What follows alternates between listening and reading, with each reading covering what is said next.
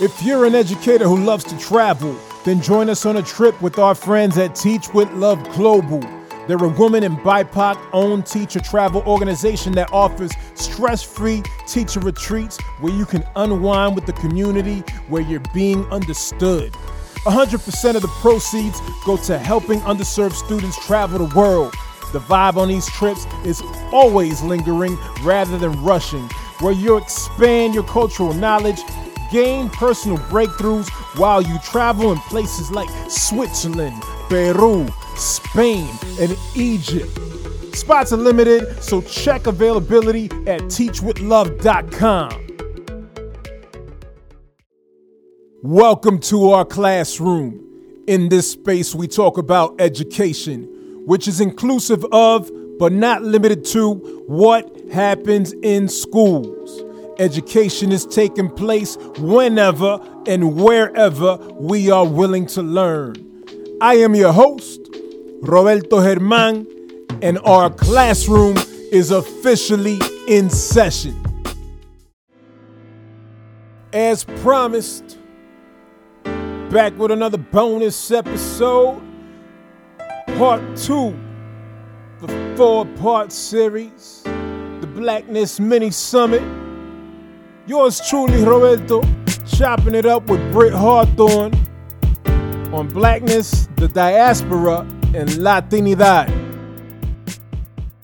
Ah, well, I'm so excited to have a conversation with you. A conversation. It's Black History Month, and yes, yes. Lorena and I, we are thinking and discussing that oftentimes, you know, Black History, with any Heritage Month or any Identity Month, right?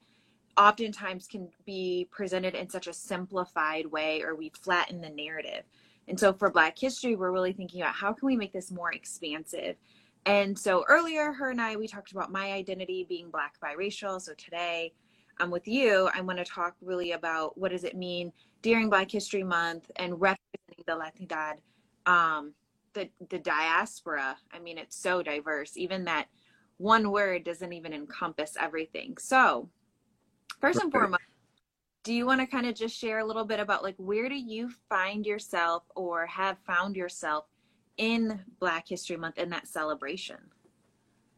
Yeah, that's a great question. Um, I think I've found myself all over the spectrum, to be honest with you.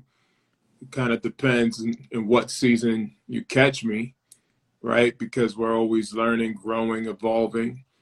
And so I came up I don't I don't have a lot of memories of Black History Month growing up. You know what I'm saying? Like it wasn't taught in my household. My parents are Dominican immigrants. Um, and there's a whole thing, you know, like within Dominican culture and, and a lot of these Spanish speaking countries, you know, th- there's, there's a thing there in terms of um, blackness, Latinidad, uh,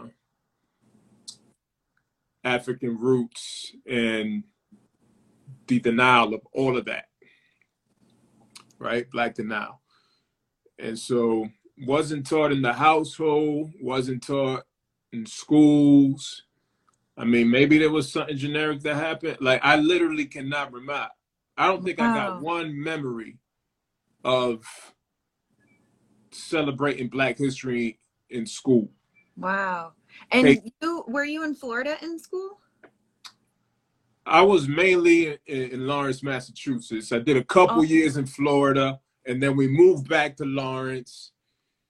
And you know then i was in rhode island for a year then i came back to lawrence.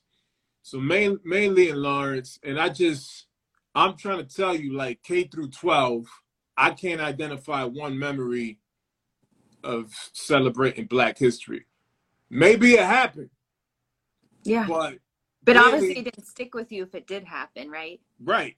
And again like that's the whole point of teaching black history in school and at home. It's an experience. It's supposed it's supposed to be something that's sticky because it sticks with us. And so if you were presented in, in black history then that means the presentation was probably flat right. dry abstract right? Something that we couldn't actually connect with or contextualize. Um and i think at home right? Like I just did a blog post with like 32 activities you could do with your children for Black History Month. Because the idea is that it's not supposed to be something that's abstract. It's something something we're supposed to experience together. Um, and that's so interesting you say that. So from Massachusetts to Rhode Island to Florida. Not one memory. Not one. Not one. So racially, let me ask you, racially, how do you identify? Black. So you identify black, and when did you start? Black on black on black on black. Black, black, blackity black. Um, when did you start identifying racially as black? That's a good question. I don't know. Probably in college, because that's around the time where they start making you check boxes. Mm-hmm. Probably in college. So then, growing up, if racially you and your family did not like intentionally identify as black, you identified as Dominican. Dominican. But Okay. there's but there, there's there was a lot of tension around that. Still is, you know, like the you know intersections are fascinating places to to exist at, right? Mm-hmm. Because a lot happens at the intersection. And a lot is happening at the intersection, whether you like it or not. Right? There's a lot of things outside of control at the intersection. And so, in my case, at the intersection, there's tension. There's there's the oncoming traffic of the forces that don't accept uh, my blackness and the forces that don't accept my Dominicanness, right? Because it means different things to different people. Mm-hmm. But in my case, oftentimes my experience is I'll just paint an example. I'll go into una bodega. The folks who operate the bodega speak little to no English. I'm having a conversation, I'm paying for something, whatever the case may be, I'm speaking in Spanish. But they reply in a very choppy English that's making the communication hard.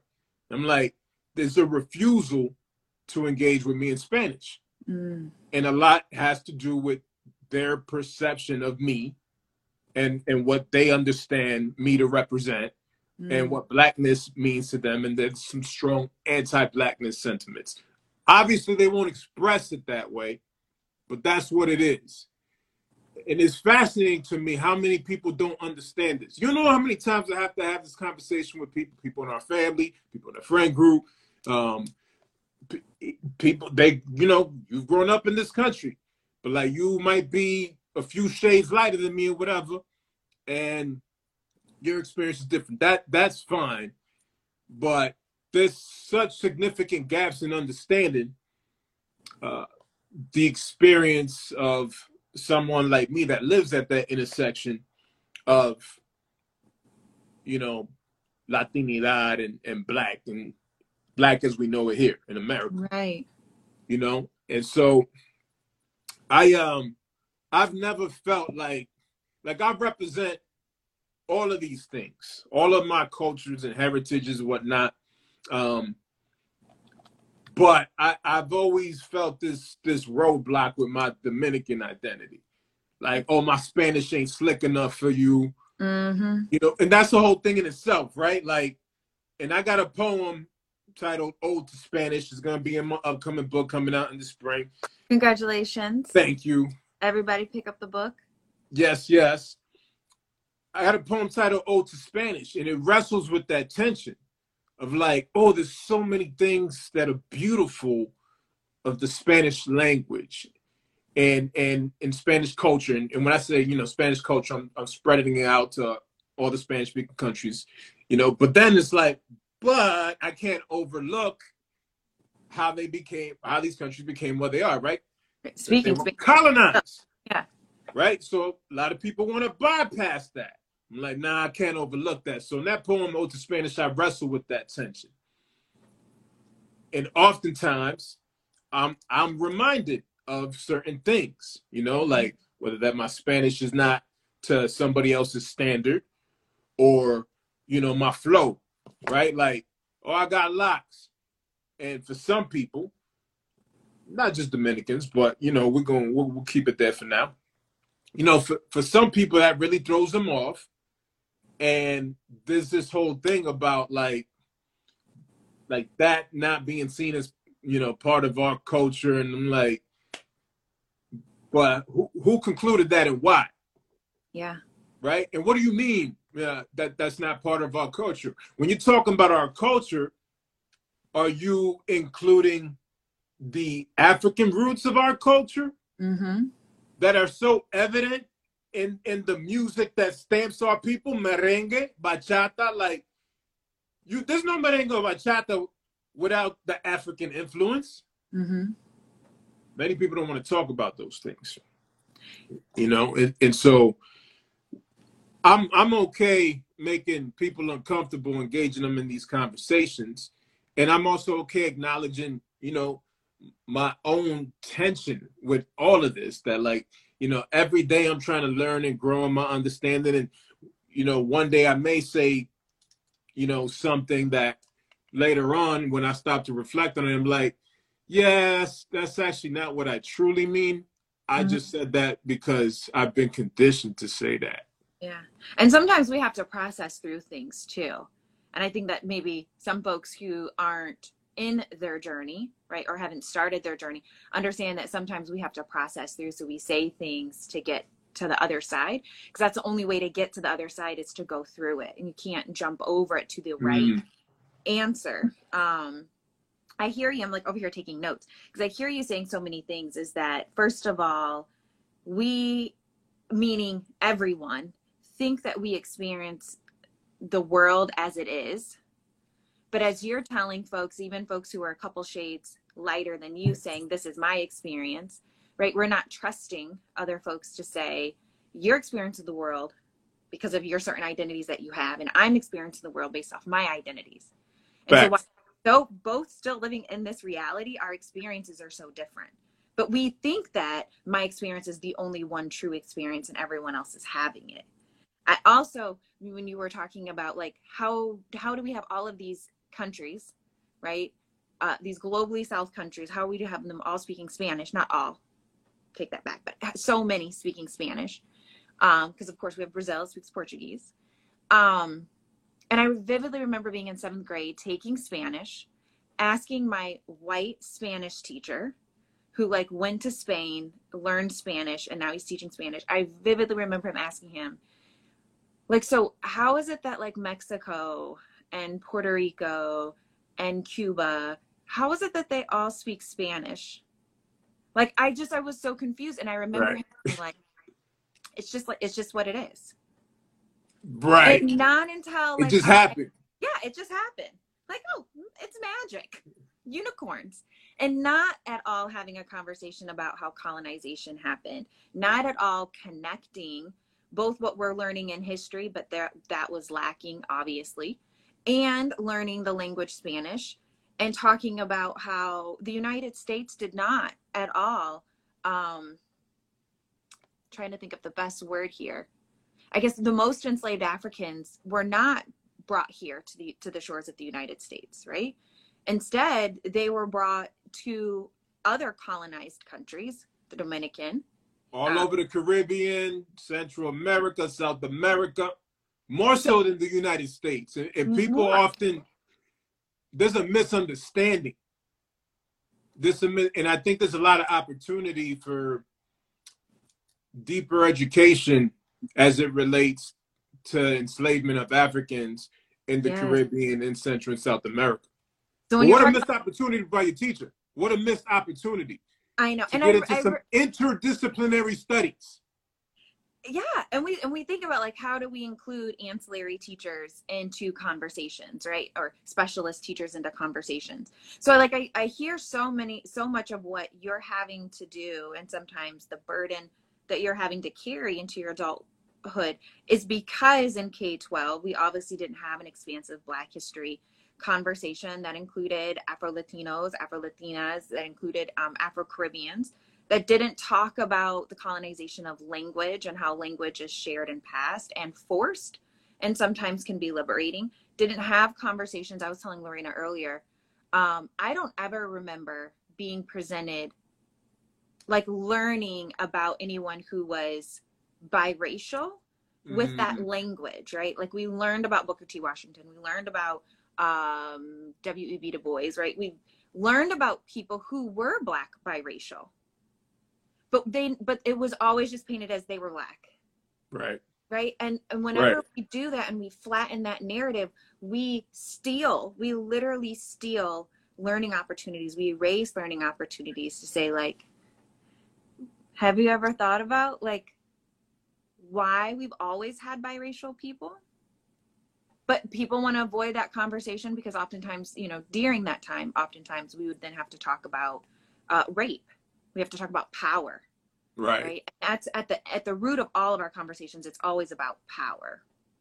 Who has it? Who's misusing it? Um okay and you also touched on colorism. So i think oh we still we're still good on time. So so now that you're kind of at your journey of how you identify as black racially um ethnically i hear you saying dominican yeah yeah really how you identify. Black Dominican American. Black representing my race, Dominican representing my ethnicity, American representing my nationality. Nationality. Because like love- in, in 2022, I'm trying to embrace my American identity. Yeah. Because I'm like, you know, I think for a long time been shunning it for some obvious reasons, things we're not proud of in terms of our country and whatnot. But in 2022, I'm like, well, hold up. Nah, I ain't, I ain't gonna steal that from me too, or I'm not gonna allow you to, right?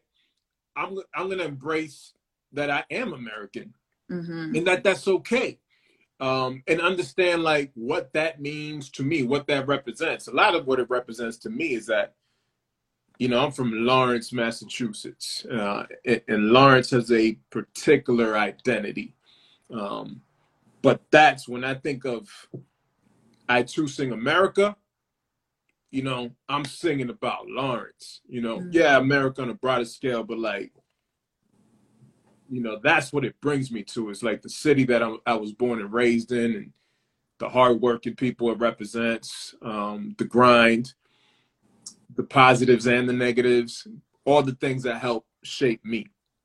And so, yeah, I identify as Black Dominican American. I think that's a beautiful um, also a way to start thinking about Black History Month is asking folks. Do you remember when you and Lorena did the activity for us a few years ago for Montessori for Social Justice? And you had us think about where do you call home?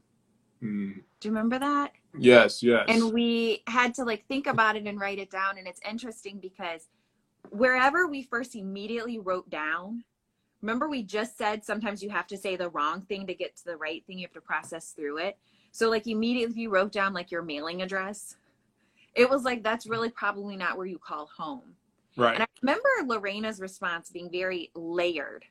Like I call this place home, but I also call this place home, but I also call this place home. And I think that's a beautiful way to think about Black history. Is like where do we call home? So I'm going to ask you, Roberto, where do you call home? Mm. Home is Lawrence, Massachusetts. Home is Austin, Texas. Home is Tampa, Florida. Home is Haina, República Dominicana, San Cristóbal, Haina, Samaná. That's where my parents are from. That's where a lot of my family's from. That's where I've spent a lot of time and, and felt connected to pieces of me that I often felt were missing.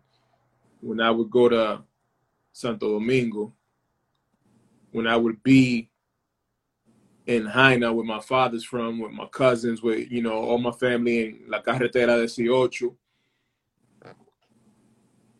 There was there was a, a just a my cup was completely full because there was something there speaking into my identity, reinforcing my identity um, that I wasn't able to experience otherwise.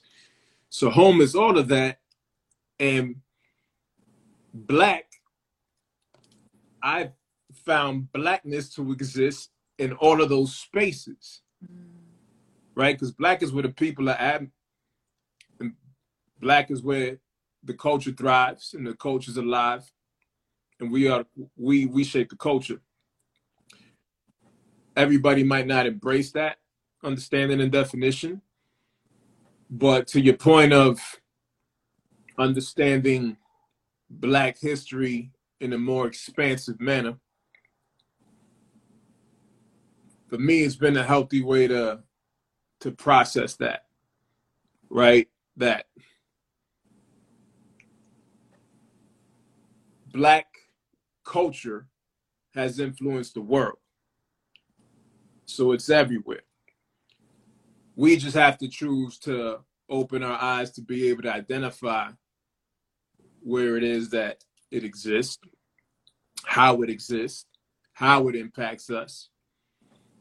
And these are conversations that I've been engaging in for the past several years with with family members, both here and in Dominican Republic, to to really get them to process, right, to consider. And I'm just, you know, framing questions that are leading them to the obvious conclusion, which is we have African roots.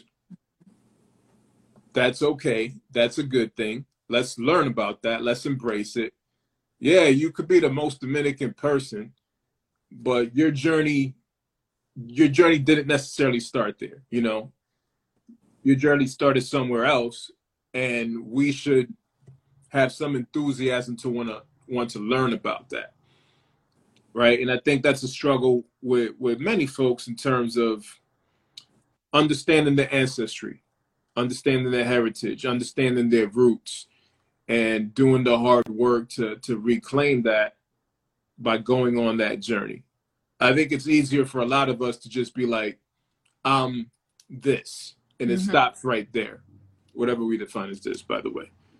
Uh, as opposed to like, yes, I'm this, you know, yes, this represents part of my identity, but there's these other pieces and I'm not fully aware of those pieces, but I'm willing to to search. I'm willing to learn. I'm willing to grow with that. And as I grow in my understanding, that I'm also willing to share.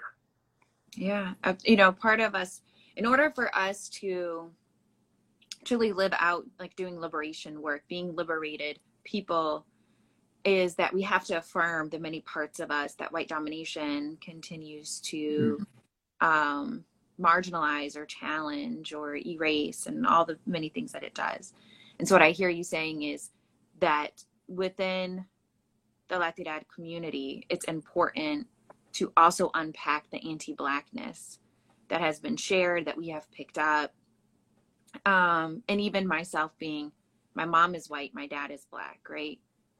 That there's there's a tension when you have biracial folks folks with mis- mixed ancestry that and you always you kind of know. When i and when i say you i mean like we sure. we kind of know when someone is ashamed of being black. Mm, right? yeah. and they like hang on to saying i'm biracial. Oh i'm biracial. Or i'm mixed. Mm. right? And it's what they're saying in that tension isn't saying hey i'm struggling with how do i still affirm my my one parent and my ancestry, what they're really saying is, I'm really afraid to identify as Black because I know the way that Black people are treated in this country. Like, I may not have language to say it, but mm-hmm. I know deeply what it means to be Black. And so I want to distance myself. So I like kind of hear you also saying there's that, and, you know, thinking kind of to just to wrap it up, thinking about an education. Um, because what I don't want to happen is other learners to have the same experience that you had or right. that I had. So, just to kind of wrap it up, are there any people, movements, things, any kind of like deep cultural beliefs that you think as educators we could be studying, we could be teaching, we could be sharing with our learners? Mm.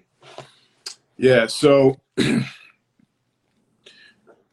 last last night, Babu Blakes and I were, were texting back and forth, and he's kind of polling people on how the term Black History Month should be translated into Spanish, um, and whether it should be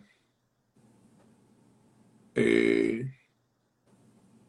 historia, historia, and this is without looking, you know, I'd have to look at the text, but you know, mes de historia negra or eh, mes de historia afroamericano, right? So African American History Month or Black History Month. And initially, I was just like, ah, well, that's a complicated one. For for all the reasons I stated earlier in terms of the, the tension uh, within the Afro Latino Latina Latinidad community.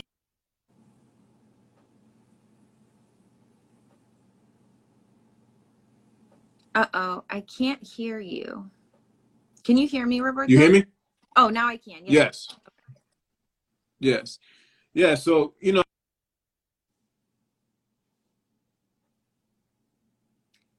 Oh wait, I just lost sound again.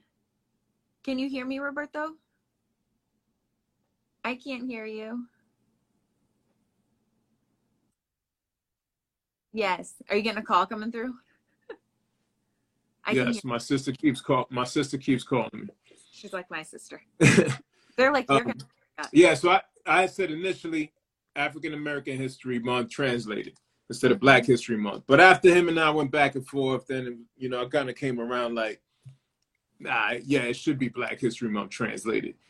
My my reservation was more in terms of understanding what the term negro negra, like how people interpret that in, mm-hmm. in Spanish you know, in the Spanish speaking world, and how it's like such negative, such a negative connotation because people don't have enough awareness, don't have enough understanding. There's not enough education, um, and so sometimes it's it's easier just to pause and be like, ah, just leave leave that as is. But mm-hmm. you know, he, he kind of reminded me that like nah you know like people have to they they have to do their own knowledge right? You you have to go and seek your education on that. You need to become informed like and we have an anchor text that could guide us in this right? Woodson gave us an anchor text and like that's what we should stick with.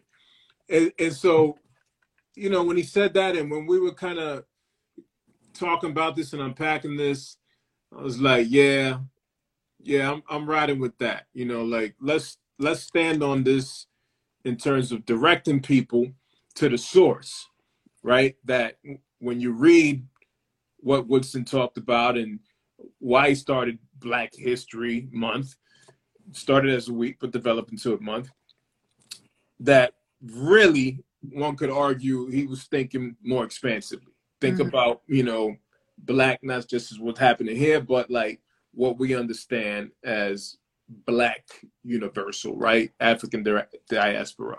And so I would love to see schools, um, households, institutions in general. I'd love to see people start there. Let's start by going to the anchor text. Let's start by unpacking the source. Let, let's start with what Woodson said, why why he developed it. Let's work from there. And then let's supplement that with other resources because I think that we often bypass um, what in this case the the originator said about this. And we just kind of go into like oh you know well here are my individual thoughts in black history. Like now what, what does the let's, let's go to the anchor text. Let's work from there. And then you could add your thoughts and then you could add your resources whatnot. But thinking about my school experience, like if I were in school now, what I would want to see my teachers do is like really start with why this was created.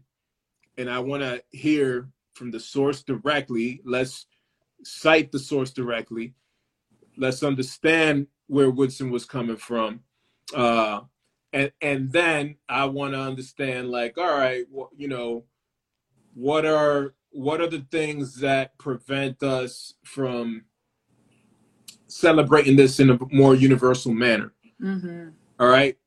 Because to the point of your Spanish teacher, like these are things that we need to understand so we can learn how to navigate things with one another and engage in these conversations and ask questions that promote critical thinking uh, and also help us to continue to wrestle with the what makes us so uncomfortable these conversations about race and so that that's what i would love to see happen I love that so much. Um, and I think you're right. I just did a conversation with Clint Smith, and he was talking about as early as possible, we need to be bringing in primary sources into our classroom.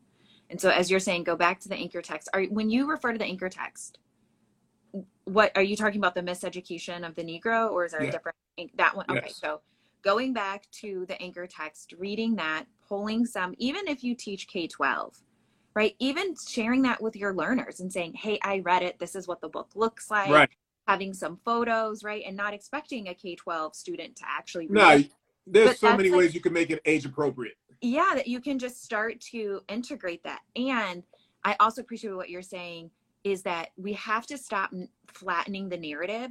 All of us, every single human being is a complicated human being and that that that complexity that we have is really beautiful. And so we we can't keep limiting ourselves to the imagination. Whose quote is that? Is like you know, we can't limit ourselves to the imagination of like uneducated white people right of like this is who we're going to present um we have to and i had this question from a teacher like four years ago and they asked me they said hey we're going to do black history month and i have a question we have some students who are from um they're first generation immigrant students from african countries are they included in black history month or is it Mm. black americans and I remember like really sitting with the question and was like, I haven't actually thought about this. And then after I processed through it, I was like, oh, yes, no, because we're interconnected, right? There's this struggle and we have to complicate it. And young minds can take that in a way that older minds often start to challenge it. Like, right what's happening with you? You are black, you are not black. I have a very, you know, boxed in, a very tiny, tiny, teeny, itty bitty idea of, you know, what black is. It's like my little box. Mhm. And Roberto, you speaking Spanish is challenging my box. So now I don't know what to do. So, but thank you. Thank you so Thank much you. for meeting with me. I appreciate you. We have um, two more conversations tonight that Lorena is going to host. Um, actually, I think you're hosting one and Lorena's hosting one. am i we better talk about that Okay, maybe Lorena, Lorena's so everyone make sure you're following multicultural classroom so that you can get notified for our next two lives that are happening tonight. Yes and yes. also um i have lorena's book. I do here it is. It's on my board. And also too um, if you're an educator and you're following you can pick up textured textured teaching by lorena Germán. Um, this is a framework that's going to help you get going with having culturally relevant, sustaining, responsive, anti-bias, anti-racism, like all the words in there, um, pedagogy and a framework to get you going. So you can pick up this book. Yes, and don't sleep on Britt. She has a book coming out, and we are expecting y'all to pre-order. Yes. And Lorena and Roberto are contributing authors to the book. They have a great practice um, in here talking with your child's teacher um, about um, hair, talking about affirming children's hair, and then what happens when um, something. What what do, should you do when something happens? How do you have that conversation with your child's teacher? So there's a great practice in there. As always, your engagement in our classroom is greatly appreciated.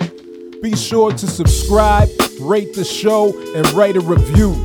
Finally, for resources to help you understand the intersection of race, bias, education, and society, go to multiculturalclassroom.com. Peace and love from your host, Roberto Germán.